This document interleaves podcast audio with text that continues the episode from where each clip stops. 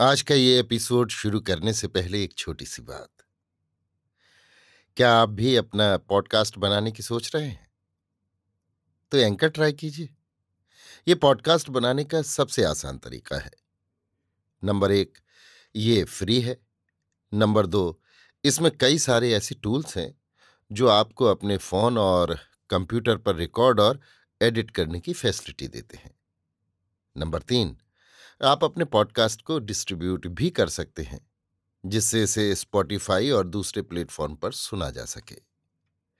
तो डाउनलोड कीजिए free anchor app या विज़िट कीजिए एंकर डॉट एफ़ पर अपना पॉडकास्ट स्टार्ट करने के लिए। ये तो थी एक छोटी सी जानकारी, और अब शुरू करते हैं एपिसोड का सिलसिला। तो आज के एपिसोड में लीजिए सुनिए सूर्यकांत त्रिपाठी निराला के लिखे उपन्यास, भक्त प्रहलाद का सप्तम परिच्छेद, प्रहलाद की परीक्षाएँ, मेरी यानी समीर गोस्वामी की आवाज़ में। प्रहलाद इस समय जंगल में है। चारों ओर अंधकार ही अंधकार छाया हुआ है। सूर्य की किरणों को यहाँ भी बैठने की आज्ञा नहीं होती। अंधकार के शरीर रक्षक पल्लवों की हरियाली में आँखों को तृप्ति देने वाली सुंदरता नहीं है। सब जगह हलाहल का रंग चढ़ा हुआ है। राज्य हिंस्र जंतुओं का और वो वध भूमि हिरण्यकशिपु के अपराधियों की। प्रहलाद ने आँख खोलकर एक बार चारों तरफ़ अच्छी तरह देखा। वन की भयंकरता में रह रहकर अगोचर भाव से उठने वाली न जाने वो कैसी चीख थी। उसके साथ करोड़ों निरपराधियों की एक प्रार्थना मिली हुई थी। क्रूरता में करुणा थी और क्रोध में आँसू। वन के हर एक तृण से प्रहलाद का स्वागत सजग हो गया था। वे एक अव्यक्त वेदना में भरे हुए थे। उन्हें वहाँ जैसे बड़े कष्ट से जीवन बिताना पड़ रहा हो। प्रहलाद को देखकर जैसे उन्हें अदूर भविष्य में मुक्ति का आनंद मिलने वाला हो। सब कुछ देखकर भी प्रहलाद ने जैसे कुछ भी न देखा हो, उनके मन में किसी तरह की प्रसन्नता अधिकार नहीं जमा सकी। इसे वे पहले ही से हृदय की दुर्बलता समझते आए हैं। एक निष्ठ परमात्मा के ध्यान में तल्लीन रहना ही उन्होंने अपने लिए कल्याणकारी समझा। आत्म प्रशंसा के भाव को समझकर भी उन्होंने दबा देना ही मनुष्योचित कार्य निश्चय कर लिया। जल्लादों को प्रहलाद की उतनी कम उम्र में चोट करते हुए भय हो रहा था। एक ने कहा, संभल, अब तेरा काल आ गया है। तुझे मारने के लिए महाराज ने आज्ञा दी है। जिसे जो कुछ कहना सुनना हो, कह सुन ले, नहीं तो फिर पछताना ही रह जाएगा। प्रहलाद ने आँखें उठाकर एक बार जल्लादों की ओर भी दृष्टि फेरी, फिर निगाह नीची कर ली। तीव्र तृष्णा ही उनसे हत्या जैसे घोर दुष्कर्म के लिए भी नहीं न करने की शक्ति छीन रही थी। माया की विचित्र लीला और अपार पराक्रम के ध्यान मात्र से प्रहलाद का हृदय दहल गया। परंतु इसे भी उन्होंने ईश्वर की इच्छा पर ही छोड़ दिया और शांत स्वर से कहा, भाइयों, मुझे मृत्यु का बिल्कुल भी भय नहीं है। परंतु सोचो तो क्या हिरण्य कशिपु से भोजन वस्त्र के लिए तुम लोगों ने कोई चिरकालिक लिखा पढ़ी करा ली है?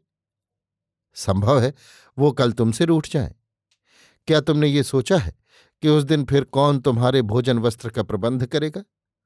हरगिज न सोचा होगा। अगर सोचते तो इन क्रूर कर्मों से तुम्हारा निस्तार हो गया होता।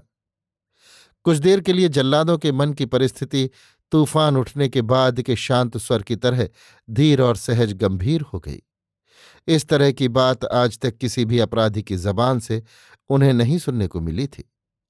आज तक के अपराधियों की मृत्यु की आज्ञा सुनने के साथ ही बेहोशी की हालत हो जाती थी। फिर स्थिरता, उपदेश और ज्ञान की जगह उनमें जड़ता, भय और अज्ञान का अधिकार दीख पड़ता था। प्रहलाद की निर्भीकता से कुछ देर तक उन्हें अंतरात्मा से कुछ प्रश्न करने की सामग्री मिल गई। परंतु थोड़ी देर में चिरकाल के संचित पापों के संस्कार ही प्रबल हो उठे और पहले की भावना मन से जाती रही। घर की याद आई, स्त्री की याद आई। उनके मुरझाए हुए मुखड़े आँखों के आगे रह रहकर आने जाने लगे। अभ्यास ने कहा लो उठाओ, खड्ग और रख दो तौलकर गर्दन पर। कमज़ोरी ने उपदेश दिया, ये तुम्हारा धर्म है, इसे हरगिज न छोड़ो। अगर बचना और अपने बाल बच्चों को बचाना चाहते हो। बस फिर क्या था? अपने ही भीतर अपने कर्म की तारीफ़ करने वाले बहुत से मिल गए। संस्कार को दूना बल मिला। जल्लादों ने खड्ग उठा लिया, फिर कहा और कुछ उत्तेजित कंठ से कहा, ले संभल, ये सब हम बहुत सुन चुके हैं। प्रहलाद हाथ जोड़ परमात्मा का ध्यान करने लगे।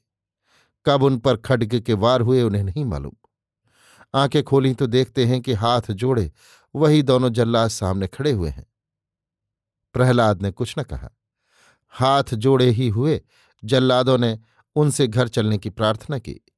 साथ ही ये पेशा छोड़ उनकी आज्ञानुसार जीवन निर्वाह करने के लिए भी वचन दिया।